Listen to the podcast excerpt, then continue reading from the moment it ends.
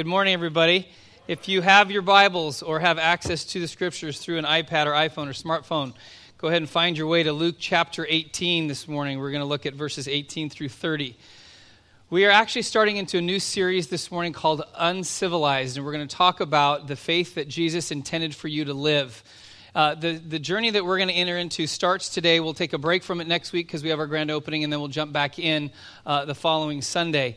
But we're going to be walking through the book of James. Although we're not starting in James today, we'll, we'll get to James uh, in the weeks to come.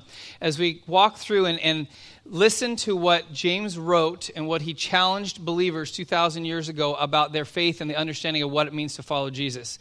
If you've never read the book of James, you're going to be wonderfully surprised of how, uh, how amazing it can be to be punched in the face by what it means to follow Jesus. James is very much upfront. This is what it means, kind of uh, no frills, just the straight truth.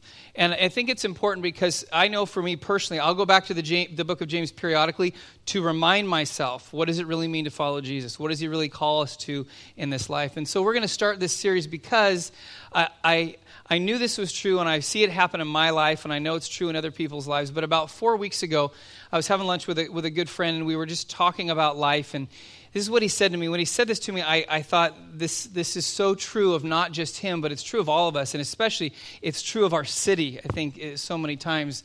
But he, he had been a Christian for, he's been a Christian for a number of years. And he said, listen, he said, he goes, I, I, I have a good family. You know, my business is really successful. I go to a really good church. He doesn't go to our church, but he goes, I go to a really good church. And he said, you know, he's just saying, he goes, my life is good. He goes, I'm a pretty good person, you know, and, and just kind of going through. And then he paused. And he looked at me and he said, But I'm completely empty inside. He said, I, I, I don't get it. He goes, I, I don't understand that this, this thing. I, am I'm, I'm supposed to be uh, following Jesus, and, and there's supposed to be something more that's there, but, but, but I have everything, but I have nothing. And so we had this dialogue, and, and, I, and I was, I was listening to him, I thought, how many times I know have I felt that in my own life, but how many times I've had that conversation with other people where we've kind of got this thing called Christianity down we kind of know the, what it's supposed to be like. And so we kind of start living out what we think our faith is supposed to look like. But deep down inside, if we're honest with ourselves, we're empty inside. There's really no life there. We're just kind of going through the motions and doing the Christian thing. And if we were really honest, we would say, Really? Is that it? Is that all that there is? Because that's what he was saying. He says, This is it? This is all that there is to this thing called Christianity?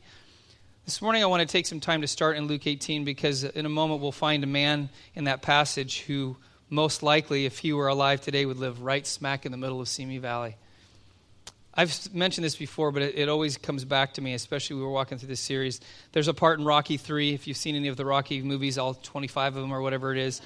You know, in Rocky 3, you know, Rocky's kind of gotten to the place now, or after Rocky 1, he, you know, he fights Apollo and it's a draw, so Apollo retains the title. And then Rocky 2, the rematch, Rocky beats Apollo Creed and he becomes the champion. And then the beginning of Rocky 3, he's winning all these title defenses and he's making all this money and they move into a big house and everything's going great. And then this guy, Clubber Lang, comes along and challenges him to fight.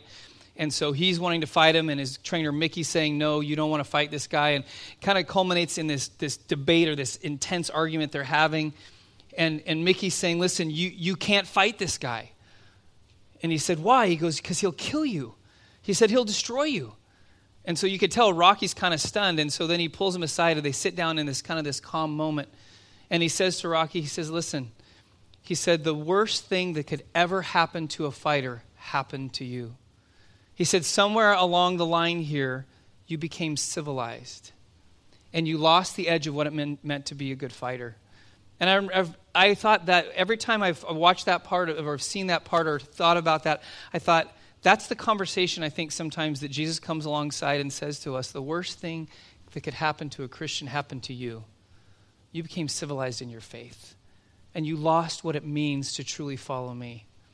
And so, in this series, and as we start in this morning, I want you to, to ask yourself some questions about your own life and, and the true and, and, and give honest answers and honest reflection to think that, that maybe some of the questions is what if, what if this life and this faith that I have is not necessarily the life and faith that Jesus wants for me? What if there actually is something missing to this thing called Christianity that I'm not understanding, that I'm missing? Maybe there's something more that God wants me to know. And really think honestly about that this morning because The man that we're going to encounter in this passage today, I want to start in Luke, and we'll end up in James in the weeks to come because I think this man is the kind of man that James wrote his book for, that the Holy Spirit inspired James to write to, to get his attention. And as I read through this and we'll walk through this journey with Jesus this man has, I think you and I are going to see ourselves in him. A lot of what we do in our city, a lot of what we live out in our lifestyle is exactly what this man, what this man would have lived out in our city. If Jesus were to walk into our church today, if he were to come into Simi Valley, what would he see? Who would he see? I'm pretty confident to say, you know, he'd see he'd see the rich young ruler, the man that we're going to see in this passage today, living the life that he lived 2,000 years ago, living that today in our own city. So, starting in verse 18, Luke 18, it says, A certain ruler asked him, Good teacher, what must I do to inherit eternal life? Why do you call me good? Jesus answered. No one is good except God alone. You know the commandments you shall not commit adultery, you shall not murder, you shall not steal, you shall not give false testimony, honor your father and mother. All these I have kept since I was a boy, he said. When Jesus heard this, he said to him, You still lack one thing. Sell everything you have and give to the poor, and you will have treasure in heaven. Then come follow me. When he heard this, he became very sad because he was very wealthy. Jesus looked at him and said, How hard is it for the rich to enter the kingdom of God? Indeed, it is easier for a camel to go through the eye of a needle than for someone who is rich to enter the kingdom of God. Those who heard this asked, Who can, then be, who can be saved then? Jesus replied, What is impossible with man is possible with God. Peter said to him, We have left all we had to follow you. Truly I tell you, Jesus said to them, no one who has left home or wife or brothers or sisters or parents or children for the sake of the kingdom of God will fail to receive many times as much in this age and in the age to come eternal life. Now, before we look at some things about civilized faith compared to what uncivilized faith looks like, I know as we read through a passage like this, so many times what we do, our default is, because we know from Matthew's recording of this story, he actually says rich. He doesn't just say a ruler that we know that this, this individual had a certain, certain kind of place in society, and part of that was his wealth. So he was rich. And many times when we read this story, we think, well, that doesn't apply to me. I'm not rich. By the fact that you live in Simi Valley, by the fact that you live in the United States of America, you and I are filthy rich. Only about 5% of the world's population lives at the economic level that we live at the majority of the world doesn't experience the economic wealth that we have. That means even what we would consider the poorest of poor in our own country compared to the rest of the world is wealthy. That means when, when this story was recorded in Scripture and we read it 2,000 years ago, it applies to every single one of us in this room. We're the rich young ruler, we're the rich man. It doesn't matter how much or how little we have in our bank account because compared to the world, we are wealthy. So Jesus writes this to us, or he, he, he shares this story with us. Three things I want to start off with about this man that relate to, and maybe you find yourself in this, is what a civilized faith looks like. There's three things that are true of him that I think are true of us sometimes. A civilized faith, first of all, acquires status. So Jesus, it starts off, and Luke writes, he says, A certain ruler asked him. A certain ruler. So we know from this, and what I mentioned from Matthew's gospel, that this man had some kind of authority he was looked up to, and we know from Matthew's gospel that he was young and he was wealthy. So he had this thing that all of us want. He had this thing called status. In his young life, he had reached a certain place in his life where he was acknowledged as somebody who was significant in whatever it is. We don't know if he had a successful business and got really wealthy or if he gained a, a large inheritance, but we know that he had money, he had some kind of status and rulership in society. So people looked at him. He had established himself and had a certain status among people. And I think that's important in a correlation for you and I today because all of us strive to reach a certain status in our life and in our faith. I'm convinced that all of us have a script that gets embedded into our brains. That even though we don't know the twists and turns in every detail of our life, we have this script that we believe is what our life is supposed to look like lived out for 60, 70, 80, 90, 100 years.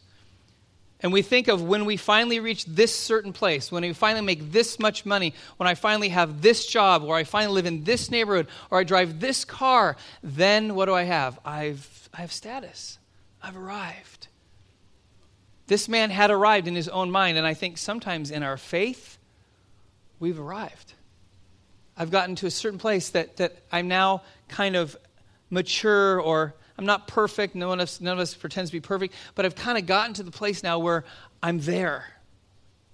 And we all know when you finally get there, you realize you're not really there at all because you still you realize there's so much more to go. But, but there's that side of it. Our, we become civilized once again in our faith We kind of got our brains around, our understanding around this thing called Christianity. We kind of got it down, and then that's when we kick into going through the motions of our faith. Being a good person, going to a good church, having a good job, but being empty without any passion in our lives. Second thing that's true about a civilized faith is that this is what's even scarier. A civilized faith actually acknowledges Jesus. So, going on verse 18 and 19, it says, Good teacher, what must I do to inherit eternal life? Why do you call me good? Jesus answered, No one is good except God alone. So, this man, in his understanding of religion and faith, understands enough about who Jesus is to call him good, acknowledging something of his divinity. He knows that Jesus has an authority that nobody else has. That's why he's having this conversation with him. He's having a point of acknowledgement of who Jesus is in this moment. Yet he's completely missed the boat on what it really means to understand who God is because he's civilized in his understanding.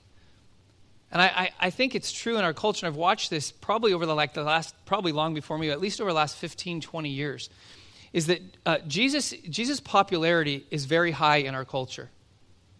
People are very favorable towards Jesus. If you, if you were to take a poll in our culture and you'd say, okay, what is the approval rating of the church compared to the approval rating of Jesus? The approval rating of the church is really low, and the approval rating of Jesus is really high. Now, I think there's a number of reasons for that, but I think obviously one of them is people know the nature of Jesus and the way he approached sinners and the way that he has, was compassionate. But I also think one of the reasons that Jesus' popularity is so high in our culture is because people don't know who Jesus is. And I think I've discovered in my life the closer I get to Jesus, in a good way, the more scary he becomes to me. When I'm at a distance, Jesus can be anything I want him to be. He can just be the compassionate, loving, you know, God and man who came to care for sinners, which he is, but he's never the God who asks anything of my life. He's never the God who challenges any areas of my life. He's not the God that, that call, calls me to die to myself to follow him. As long as I stay at a distance, he looks really appealing. And this man got close enough to Jesus, and I think you, as you'll see in this conversation, he went from "Wow, you are good" to "Oh no, I'm really sad because what you just said to me." Anybody been on the ride Goliath at Magic Mountain? Goliath kind of is that, that kind of ride to me. I, I loved, I love because Goliath kind of like jets up above much, most everything else in the park. And when I'm driving down the five, I like to look over and I always look at Goliath to see, you know, is there a car going up to the top of that hill and they're about to go over, you know, almost to the point it's like I'm rubbernecking. It's like, am I going to get an accident? Because it looks really cool. But then, if you're like me, you know, you get in line to a ride, and then you realize you get a little bit closer, and you realize, wow, that 255 feet, that's a lot higher standing at the foot of it than it is from the freeway right? And then you're watching cars go up and then go down, and you're hearing people scream as they go down, and they come back in, and either they're terrified or they're exhilarated. And then you get closer, and I know for me, when I get on the ride, it's like the heart rate starts to go up a little bit, you know. My, my palms start getting a little sweaty, and it's kind of like that nervous excitement. And then, if you've been on Goliath, you know, you're kind of chugging up the big hill, and you pass Colossus, which as a kid used to scare you to death. And now it looks like a little kiddie ride, right? And you're still going up. And then finally, at the peak, you kind of peak that top of that hill, and it's like, why am I on this ride, right? And then you're exhilarated you go down, and it's, it's, it's incredible. I think that Jesus looks just like that to most of us. He's really, he looks really appealing, and I can acknowledge that he's God, and, and I can do all those things, but, but then the closer you get to him, the more you realize, oh, wait a second. He's scary. He's unpredictable. He's almost dangerous because what he sees in me and what he calls me to is more than I understand and more than maybe I want to give away. So this man has this encounter with Jesus. So he's gotten a certain status. He feels like he's arrived. He acknowledges that Jesus is good, so somehow that he is he has some divinity to him. And then there's a third thing that's true of us, and that is a civilized faith just like this man accepts morality. Goes on, verse 20 and 21. Jesus is saying, He says to him, You know the commandments. You shall not commit adultery. You should not murder. You should not steal. You should not give false testimony. Honor your father and mother. And then he says, All these I have kept since I was a boy. Now, here's my, my theory, okay? I think that this man came to question Jesus partly because he wanted an answer, but partly because I think he thought he knew the answer. And he thought, if I, in public, because I have status, I ask Jesus this question, and he gives me the answer I'm expecting to give, which I believe is the first part here. He was expecting Jesus to say, Have you kept all the laws since you were a boy? And as Jesus is saying, Don't commit murder, don't commit adultery, honor your parents, he's all check, check, check. I got it. I got it. That's why he says, in fact, Jesus knew exactly what he was doing. Jesus was simply reciting all the laws that every young Jewish boy would have grown up obeying. And he's just, and so the guy's thinking, yeah, yeah, I'm getting this, I'm getting this, I'm getting this. I'm going to get access to eternal life, and I'm going to look really good doing it. Because Jesus is going to say, yeah, you did all these things. That means that we wish, you know, I'm sure the guy too in the story wishes that the story ended here, but we're going to move on in a minute. The story doesn't end here. But in his own mind, he's thinking, yeah, I'm a moral person. I'm a good person. I don't, I do, I'm not perfect, but I don't do those bad things that other people do. Therefore, somehow I'm justified before God. I think sometimes we get a little bit off course when we think that morality is the goal of Christianity. Morality is the byproduct of Christianity, it's not the goal. Morality was the goal of the law, and how well did that work out? It didn't work out very well. Why? Because none of us could be perfect. And even the religious leaders who were considered the most moral were the ones that Jesus went after the most. Because morality can't save you. Morality is just the byproduct of somebody who follows Jesus. And we, when we make morality the end all for Christianity, then we miss the boat completely. We can be really good people who end up missing out on eternal life with Jesus we can be really religious people. I think one of the, the challenges that we have is that none of us in this room would admit that we're perfect. We wouldn't say, Oh, I don't have any problems. I never sin. None of us would say that. But we grade ourselves morally different than God does. We grade on the curve, which means I can always find somebody else who's just a little bit more immoral than I am. I may not be perfect, but at least I'm not like them. Remember the encounter that Jesus witnessed with a Pharisee and a tax collector? And the tax collector is pouring his heart out before God in repentance for his broken life. And what does the Pharisee pray? Well, at least I'm not like him. I'm moral, he's immoral. If you and I think about our lives that way, sometimes we fall into line with that. And the danger in that is that we find ourselves outside the church valuing people who are moral and yet just as far from Jesus uh, than people who are immoral. See that see if we continue to align ourselves like, well, oh, they're a good person. Why? Because they don't do this and they don't do this and do that, but they're so far from Jesus, they're just as religious as the Pharisees, and they end up missing the boat. But when we see someone who's outward about their brokenness and maybe rebellious about their sin, we distance ourselves from them. Those are the very people that Jesus hung out with, not the moral people. And so you and I can actually reach a certain place of accomplishment in our faith and our life. We can actually acknowledge that Jesus is God, and we can live a basically good moral life and never experience the faith that God intended us to live. That's scary. That's scary that we could, we could go that far, we could do those things, and then be left with nothing, with emptiness inside, because we haven't experienced really what God has for us. So, as I mentioned, we wish that the story ended there, but it doesn't. Look at verse 22. Jesus goes on. Verse 22 and 23, it says, When Jesus heard this, he said to him, You still lack one thing. Sell everything you have and give to the poor, and you will have treasure in heaven. Then come, follow me. When he heard this, he was very sad because he was very wealthy.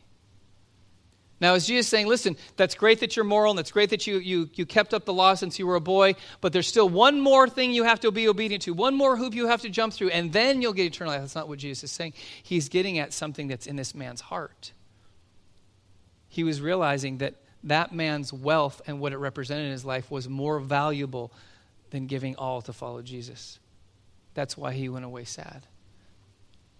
And before we talk about the specifics of an uncivilized life, I want to talk about just for a moment because I think what's so important about this man and us and how much we are we are in connection with each other is what his money afforded him is the same thing it affords us today.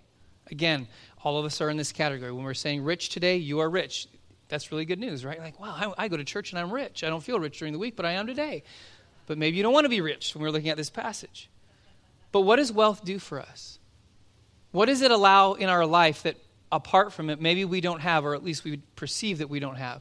Three things that I think we get caught up in. In fact, it's what motivates a civil faith. It's the motivation behind kind of keeping a nice, clean, controlled, safe kind of faith. The first thing that money affords us in a civilized faith is motivated by is this thing called comfort. I want to be comfortable. See, when, when you make a certain level of money in our world, with that comes the ability to buy things that help to maintain a certain comfortable living that you want. Living in a house that you desire to live in, or living at a certain economic level that gives you access to things that you enjoy. And there's a certain kind of comfort that comes with that. And what happens when we buy into that and we live in that is we become entitled to that and think that we deserve it. I saw a news report this morning on the American dream. And is the American dream still alive? And now that we've gone through all that we've gone through, you know, can anybody really attain that? And, you know, small towns and people moving out of them and then, you know, businesses closing down and the world's coming to an end. It's like, wait a second. Look at the rest of the world. They don't have access. You know, the American dream for us is so far above what the world would even consider reality. But it's what we come to expect. It's that certain level of comfort that money affords us.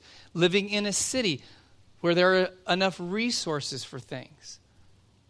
And we have a certain expectation. So when I go out and, and, walk and exercise during the week and walk in some different neighborhoods, just, just close to where we live is a very nice part of Simi Valley. Really beautiful area to walk in, really nice homes. Some of them are well worth over a million dollars and just a pleasant place to walk. And so I, as I walked through there about three or four weeks ago, I noticed that in this, this pristine neighborhood where I mean, every morning when I go out to walk and exercise, every single morning landscapers are there, like meticulously trimming everything. You know, it's, it's amazing. And the grass in the middle of the drought is perfectly green. I don't know how that works. My grass is brown. This is green grass. And everything's just perfect. And as I was walking through a few weeks ago, uh, I realized that a number of the sidewalks and then the ramps that go down onto the streets had been torn up. Like someone came in, a company came in, like jackhammered out this perfectly good concrete. I'm like, what? I mean, I've been walking through there for a while. I didn't notice any problems. No trees had kind of pushed any of the sidewalk up or anything like that. And so, as I was walking through one of the, the neighborhood one day, I, I, stopped one of the workers and I said, "Okay, I got to know." I said, "What are you guys doing?" And he turns and looks at me with this smirk on his face because he knows why I'm asking. He goes, "Yeah." He goes, "This is the way it works." He goes, "The builder gave a 10-year warranty to the city and said." After 10 years, now it goes to the city to maintain it. But up to 10 years, there's a warranty that will come and fix whatever there is. So this guy said the city came through and looked for the microscopic cracks in the concrete, and whatever they found said all that has to be replaced. I don't know the estimate, but I'm telling you it's probably close to a million dollars worth of concrete. In this beautiful, now if you live there, I'm not bagging on you at all. I'm just saying, when I walk around Simi Valley, there's a few other places that might need a little extra TLC where there is trees uprooting uh, the sidewalk and there are cracks that need to be taken. But there's, it's again, it's that level that we reach. Even our own city and our city government, like, well, no, we can't have hairline cracks in our sidewalks. Oh, God forbid. Go to Haiti. Greg will tell you. There are no sidewalks most of the time, right? But it's that level that we reach. It's like, oh, yeah, I, we have to have that. That's what happens. And that happens and it creeps into our life and it creeps into our faith that I want to be comfortable. I want life to be easy. Second thing that's true about the motivation behind a civilized faith is that it's motivated by consistency. Money affords us a life with very little change. Now, turmoil happens and change happens in life, but you'll notice across the globe the more money somebody has, usually the less their life will have to be changed or uprooted. You find somebody living in abject poverty, the only constant in their life is change. Am I going to get a meal today? Am I going to have a roof over my head tonight? Where am I going to stay? Do I have any family members? That's the world. But when you have a little bit of money, there's, life is a little bit more predictable, a little bit more routine, a little bit more consistent. And the danger in that is that we lose sight of our need for God because life's so predictable. It's so consistent. It doesn't mean that bad things never happen to us. It just means that our highs aren't as high and our lows certainly aren't as low as the rest of the world. So we become more kind of in the middle. And because of that, we want consistency. And it's so easy for us to fall asleep. It's so easy to fall asleep on our faith. It's so easy to fall asleep on Jesus. And I know probably about 10 or 12 years ago, going through my own crisis of faith, even while I was pastoring a church, forced me to answer a really tough question. I grew up in the church. My parents were in ministry. I have great parents and a great upbringing.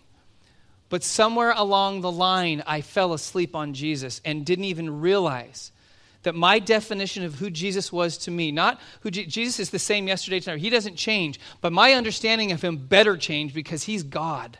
And I can't contain all of who he is in one sitting. I have to have a lifetime of revelation of who he is to me. And I had reached a point in my life where I had him in a nice, neat, safe, contained box and I could use him to pastor the church that I was pastoring. And I could do what I wanted to do as long as he stayed in this little box until I got to a crisis moment and realized I had limited who he was in my life.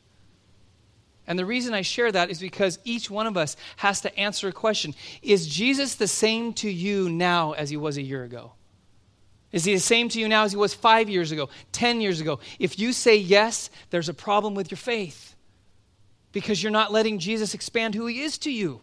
He's the God of the universe. There should be this dynamic understanding that he reveals more and more of who he is. And that means when he reveals more, that means that change happens in my life. He overwhelms me, he, he changes me. In fact, maybe the better word is that he ruins me. He rocks my world. He doesn't allow me to settle for comfort. He doesn't allow me to live the same boring, consistent, routine life that I just kind of get lulled into, especially in Simi Valley. We know the way our city works, right? Everybody lives here because no one wants to live in LA, right? Isn't that the way it works? That's why in the last 30 years, Simi Valley has grown quite a bit. Because I used to live in the valley, and the, la- the valley's scary. Don't go over there, right? It's too crowded. In fact, we went with our insurance agent this week. He's like, oh, it's a good thing you don't live in Northridge. Man, if you lived in Northridge, it would be like the end of the world because your insurance rates would be three times as high. You don't want to live in Northridge. Like, God forbid, don't live in Northridge. Sorry if you live in Northridge, okay? I, I feel bad for you because your insurance rates are three times higher. But it's like this, this comfort. I, want, I don't want to be bothered. I want to be left alone. I don't want to live where there's crowds and crime. So I moved to what? The safest city in America. It's a lie, by the way. It's not true. But that's what sells our city. And we buy into it with our faith fall asleep on what Jesus wants to do and who he is in our life. Then there's a third, third thing that's true before we will look at the uncivilized side of things. A civilized faith is also motivated by control.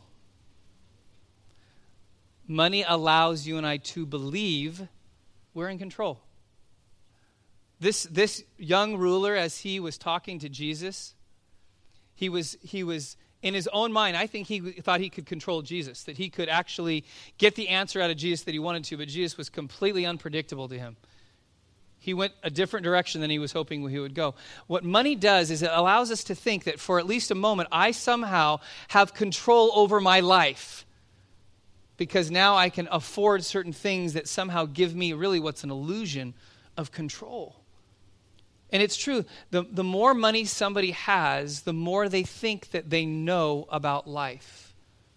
Tim Keller, who's a great pastor in New York City, he said it this way. He said, he said, What happens when people get wealth? And maybe it's because they're really good at their job and they're an expert in one field, and that allows them economic wealth. He said, What happens is that somehow they think that they're an expert in all areas of life because pride enters in and they think they're in control. This is so true. Think about, think about we live pretty close to this place called Hollywood. And in Hollywood and in the music industry and the TV industry and the movie industry, you hear all, hear all that. What happens when somebody becomes really wealthy and really popular? They're really good at music, they're really good at acting, but suddenly they want to tell you how to live your life. They become an expert on everything. No, you're good at acting and you're good at playing the guitar, but you're not good at everything else. Why? Because they have this perception I'm in control of everything. Just watch, watch the VMAs. Don't watch the VMAs, which is the Music Video Awards. Kanye West for president, right? In 2020. He knows everything. Sorry if you're a Kanye, Kanye West fan. Really? What is that in him that makes him do that? I have money, so I have control, so I know everything. Now, none of us are like Kanye West, right? None of us have pride, ego, and wealth. All of us do. What is that? That's that perception that I'm in control. And we're not. So if you look at that, our, our faith becomes this thing that provides comfort for us. It's consistency, so it's the same. And somehow I have this understanding that I'm in control the only person who's ultimately in control is God. We're not. We're not in control. In fact, listen to what James, this is here's our one quote from James today as a teaser for the next few months. James 4, verse 13 and 14, he says, Now listen, you who say, Today or tomorrow we will go to this city or that city and spend a year there, carry on business and make money. Why? You do not even know what will happen tomorrow. What is your life? You are a mist that appears for a little while and then poof, vanishes. I haven't found per- one person yet that that's their life verse. You know, they put it up on the mirror in the morning, that they memorize that. We don't like that. What is James saying? He's saying you have this illusion of being in control, but you're not in control at all. You make plans, you live out what that script that you have in your mind about how successful you're going to be and what economic level you have to reach. But James is saying, listen, in a moment, your life's gone. The script is gone, it's over. Because ultimately, you're not in control. So now, aren't you glad you came to church today? There's a faith that's greater than the faith that we've embraced that God wants us to live out. There's an uncivilized faith. And so, as we go on in the story, Jesus begins to explain what that looks like. And look at verse 24 to verse 27, because the first thing that Jesus tells us about what uncivilized faith is, is that it is supernatural it's God's power. Because Jesus says, says, Jesus looked at him and said, How hard is it for the rich to enter the kingdom of God? Indeed, it is easier for a camel to go through the eye of a needle than for anyone who is rich to enter the kingdom of God. Yikes, that's a scary verse. Those who heard this asked, Who then can be saved? Jesus replied, What is impossible with man is possible with God. Jesus is using an extreme example. He is equating a rich person entering the kingdom of God with somehow a camel going through the tiniest eye of a needle. That's not some historic reference to some gate somewhere in Jerusalem that people have come up with. So Jesus really wasn't being extreme. No, he was being absolutely extreme. That's why he's saying that's impossible. That's just as you think it's impossible for the rich to enter the kingdom of God. But what's impossible with man is possible with God, which means God can even take a civilized, uh, person with status and wealth and significance and consistency and comfort and control and rock them in such a way he can save their soul. That means there's hope for Simi Valley. That means there's hope for us. And we'll talk about it because James talks about those who are poor should take pride in their high position. Those who are rich should be really realistically understanding that they are in a low position. Why? Because their money has kept them at a distance from God, where somebody's poverty has put them in direct connection to God. There's something about riches and connecting with God that we, we tend to miss. We think the more we have, the more God likes us. Sometimes the more we have, the more distant we get from Him. But this supernatural thing, that means that my salvation, my transformation is by the power of God. It's not my morality. It's not my wealth. It's not everything that I do to try to make it work. It's God's power in me. God can do the impossible. I can't do it. It's impossible for me to save myself. It's impossible for me to, to be good enough. But God can transform me. And this is what's so amazing about how, how God works. is that when somebody really discovers who Jesus is, when they finally surrender their life to Him, there is this amazing transformation that happens in them. It's like Zacchaeus. When Zacchaeus encountered Jesus and realized who he was, nowhere in the story of Zacchaeus does Jesus say, Okay, Zacchaeus, you have to do these things. He goes over and has, has a meal with Zacchaeus, and Zacchaeus' response is what? I repent for, for robbing people and I will repay everything I've ripped people off of. And he goes double above the law, which would require paying back twice as much, and says, I will pay back four times as much. There was a direct correlation to Zacchaeus embracing Jesus and how it affected his money, because it wasn't his money anymore. There's a modern day Zacchaeus. If you don't have to admit this, but if any of you watch Two and a Half Men, character named Jake, Angus T. Jones, was on that show from when he was a little kid.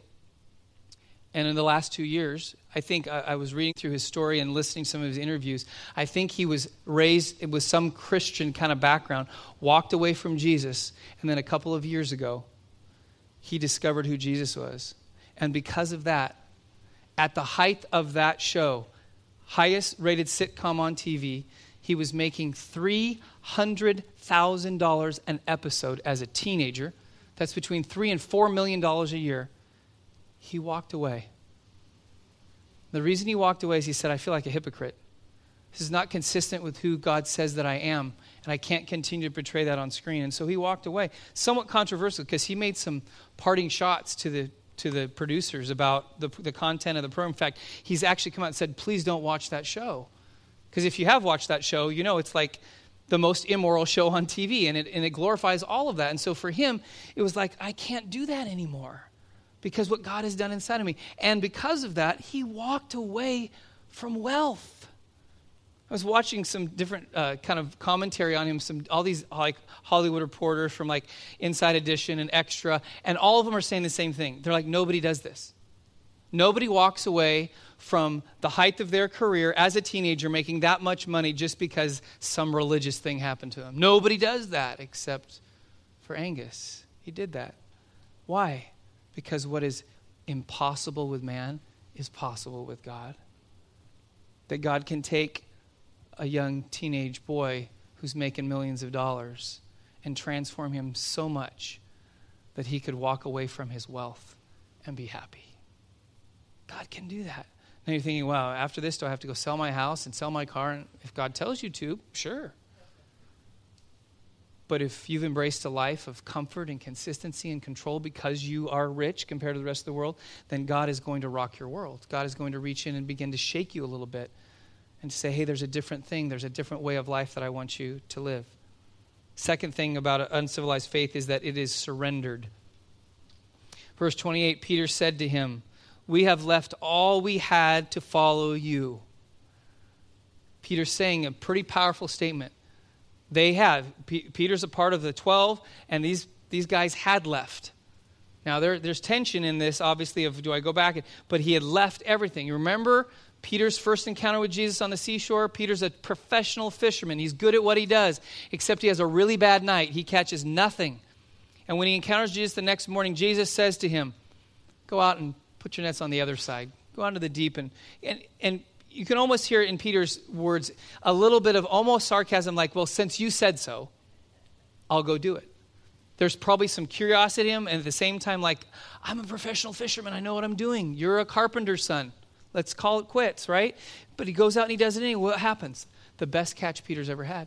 Can't even bring it in all on his own. Has to get help. Gets it to the seashore. And what does Peter do? Does he say, wow, look at how much money there is in these fish. I've never caught these much, this much. If Jesus just kind of show up every day, I'll make tons of money. He doesn't say that. He looks at the fish and he looks at Jesus and he's convicted to the heart because he realizes who Jesus is. And then he walks away from the biggest catch of his entire life. He walks away from all of that. Why? Because what Jesus had to offer was more valuable than the greatest catch he ever had. That's Peter. He fully surrendered everything. He was all in. Now we know Peter, he was always putting his foot in his mouth. But one thing that Peter always did was Peter was always all in. He wasn't going back, he was all in. There's another famous story you're probably familiar with, and there's a phrase that people use that references it back in 1519. Hernan Cortez made landfall in Mexico with five to 600 men. For 600 years, no one had ever conquered Mexico. He shows up with five or 600 men, and he has a strategy. He says, We're going to take the whole country of Mexico. And his strategy is to burn the ships they came on. So they did. They lit them up. All the ships that they came over with, the ones that were their lifeline back home, were burned to ashes. And he said to his men, We're all in. There is no going back. There is no lifeline out of here. We are only moving forward. And they were victorious. Now, I don't know, I can imagine what the kind of dialogue was amongst the men. Like, who is this idiot that is leading us? Why is he doing this? He made a decision for them that left no option but then but to move forward. In our life, so many times, what do we do with Jesus? We're not all in sometimes. You know what we do? We like Jesus to come and be an addition to our life. Let me just add him over the top of my job and my house and my car and my family and my comfortable life and just come and bless me. Bless me with good stuff. Make sure I'm healthy. I like to live till I'm 90. That would be great. You know, uh, make sure that my, my kids don't rebel too bad. Make sure that I don't go through unemployment. Make sure that I can make my payment. Make sure that I don't get cancer. And that becomes the sum total of our faith. Let me just add him on so I have a really nice life. That's not what it's about. What Jesus is saying is Jesus has called us to come and die to ourselves and follow him. He's burning the ships. And you and I are like, no, can you build a bigger ship that's a little nicer than the ones that you burn? No. We're all in. Some of us still have a lifeline to the past, to comfort, to security, because we think that somehow somehow it's okay. It's not okay. In fact, it's interesting if you read through Peter's journey, what does he do when, he, when Jesus has died? And, and now he's, Jesus has risen, but Peter's not sure because Peter, remember, Peter denied Jesus three times. He's not sure how the relationship's going. So what did Peter do? He went back to the ship that was burnt, he went back to fishing. And then Jesus shows up in the middle of Peter fishing again and says, Nah, I'm making you a fisher of man. Don't do that. And I think if you and I realize that God is wanting to seal off the lifelines to our past because He has something more exciting for the future. Because if we keep the lifeline open to the past, you know what we'll find in our hearts? Emptiness, a lack of passion, and no life. Then there's a final thing, and then we're going to have communion together and just as we conclude. Uncivilized faith is, and this seems almost counterintuitive what we've been talking about, is actually secure. So, going on to verse 29 and verse 30, it says, Truly I tell you, Jesus said to them, No one has left home or wife or brothers or sisters or parents or children for the sake of the kingdom will fail to receive many times as much in this age and in the age to come eternal life. What is Jesus saying? If you sell out and you burn the ships in this life, if you give up everything to follow me, you will gain even more in eternity. You will actually gain more. We, if you've been in church, you've heard that concept, but boy, is it hard to buy into that. Because all we see is what's in front of us, and we think, no, I, I want that now. That's why Jesus, in the, in the Sermon on the Mount, so many times he says, if you want money, if you want status, if you want the pat on the back, you'll get that right there, but then you just got the fullness of your reward. You've just forfeited what you're going to get in eternity, which is so much more. And that means if we sell out and we live an uncivilized faith, which means we have to give up with some comforts of life, that we have to sacrifice ourselves in areas of our life, that we have to do things that maybe are not necessarily easy. In eternity, we will look back with great satisfaction and think, I'm so glad that I surrendered that. Or maybe in eternity, we look back and think, oh, I could have experienced so much more in heaven if I would have given up that just for that season of my life and that little vanishing vapor that I had called life, that I could now experience this in fullness. Paul said it this way in Philippians 1:21 says for me to live is Christ to die is gain. To live is Christ to die is gain. What is Paul saying? To live is about living for Jesus. It's about him. But if I die in the process of following Jesus, it gets even better. It gets even better. Now, if you read through Paul's journey, you read through Paul's journey in the, in the book of Acts, Paul went through some hard times. You read through 1st and 2nd Corinthians, Paul went through some hard times. Paul suffered greatly and eventually sur- surrendered his life, his physical life, for Jesus. And yet, there's, here's a guy throughout his lifetime could write a book or a letter to the church at Philippi talking about this strange concept called joy. How does he do that? He surrendered everything and then he got more in return. Maybe we don't have joy because we haven't surrendered everything else, and everything else we're hanging on to is making us miserable. And we haven't experienced the joy that God has for us.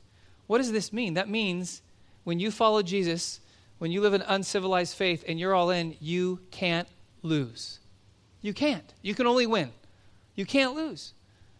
But so many times we think we can. Oh, if I have to give this up, I'm going to lose. I'm not going to be happy. I'm not going to, all those things. But if you realize we can't lose, Jesus already won.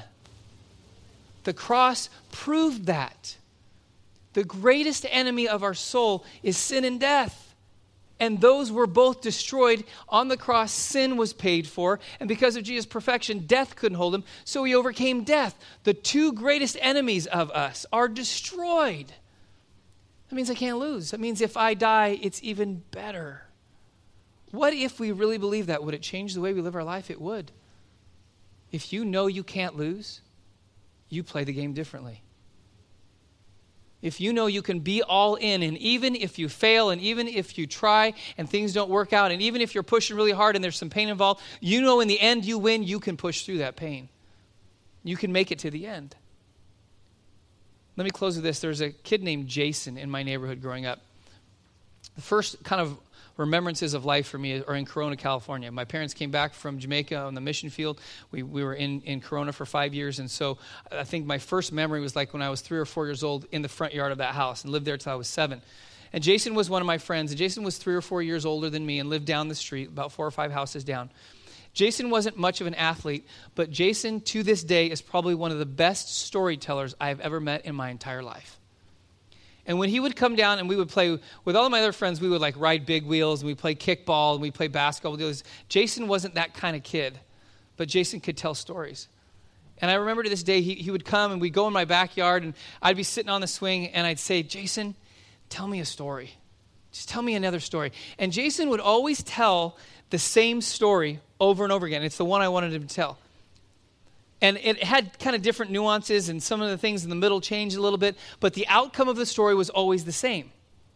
And the story was this He told this story about a baseball game. And in the baseball game, the two teams were the devil and Jesus.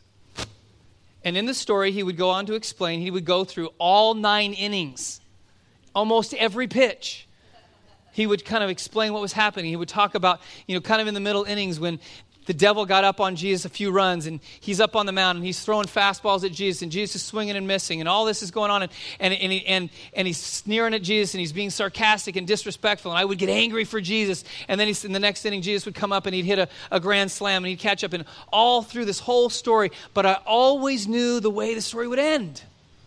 It was always the bottom of the ninth, and Jesus was down, and somehow he would miraculously pull out the win every single time. And the reason I wanted Jason to tell the story is because I knew how it ended.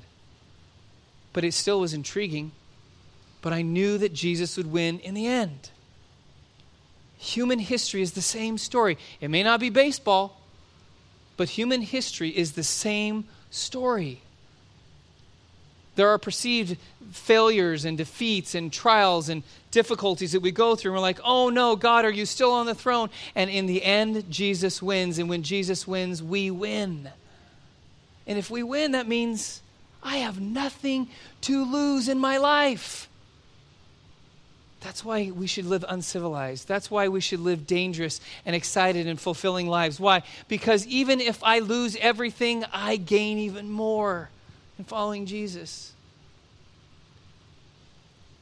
So I want to close as we head into communion by reading a verse. In fact, I'm going to ask you if you would just close your eyes because I want you to identify with something that Paul wrote about himself, which is true for you and I today. The worship team is going to come back up and we'll, we'll go back into song. In fact, in a moment, there's, there's four stations around the auditorium. And when, when I f- conclude my prayer and the worship team goes back to a song, you are welcome at any moment to go to those tables. And what you'll find there is what we call communion or the Lord's table. And it's two things. In the physical realm, it's a cracker and juice, but symbolically it represents Jesus' body broken for us. And then the cup represents his blood that was shed for us, which is this beautiful reminder of the fact that because Jesus was willing to give his life on the cross, he took our sin and our failure and our brokenness and he paid for it in such a way that if we embrace him, we are freed and forgiven from that. And we can follow him in our lives. That is a profound moment in history that that happened for all of us. That Jesus provided a way for us to be reconciled back to God. But today, when we receive communion, I, I want you to do something else. I would like you to not only appreciate and celebrate the fact that God has provided forgiveness through Jesus, but I want you to as well identify with Jesus in his death and his resurrection and his life. In Galatians 2:20 Paul says, "I have been crucified with Christ." In other words, when Jesus died, my old life died with him. And Paul goes on to say, It's not me that lives anymore, it's him.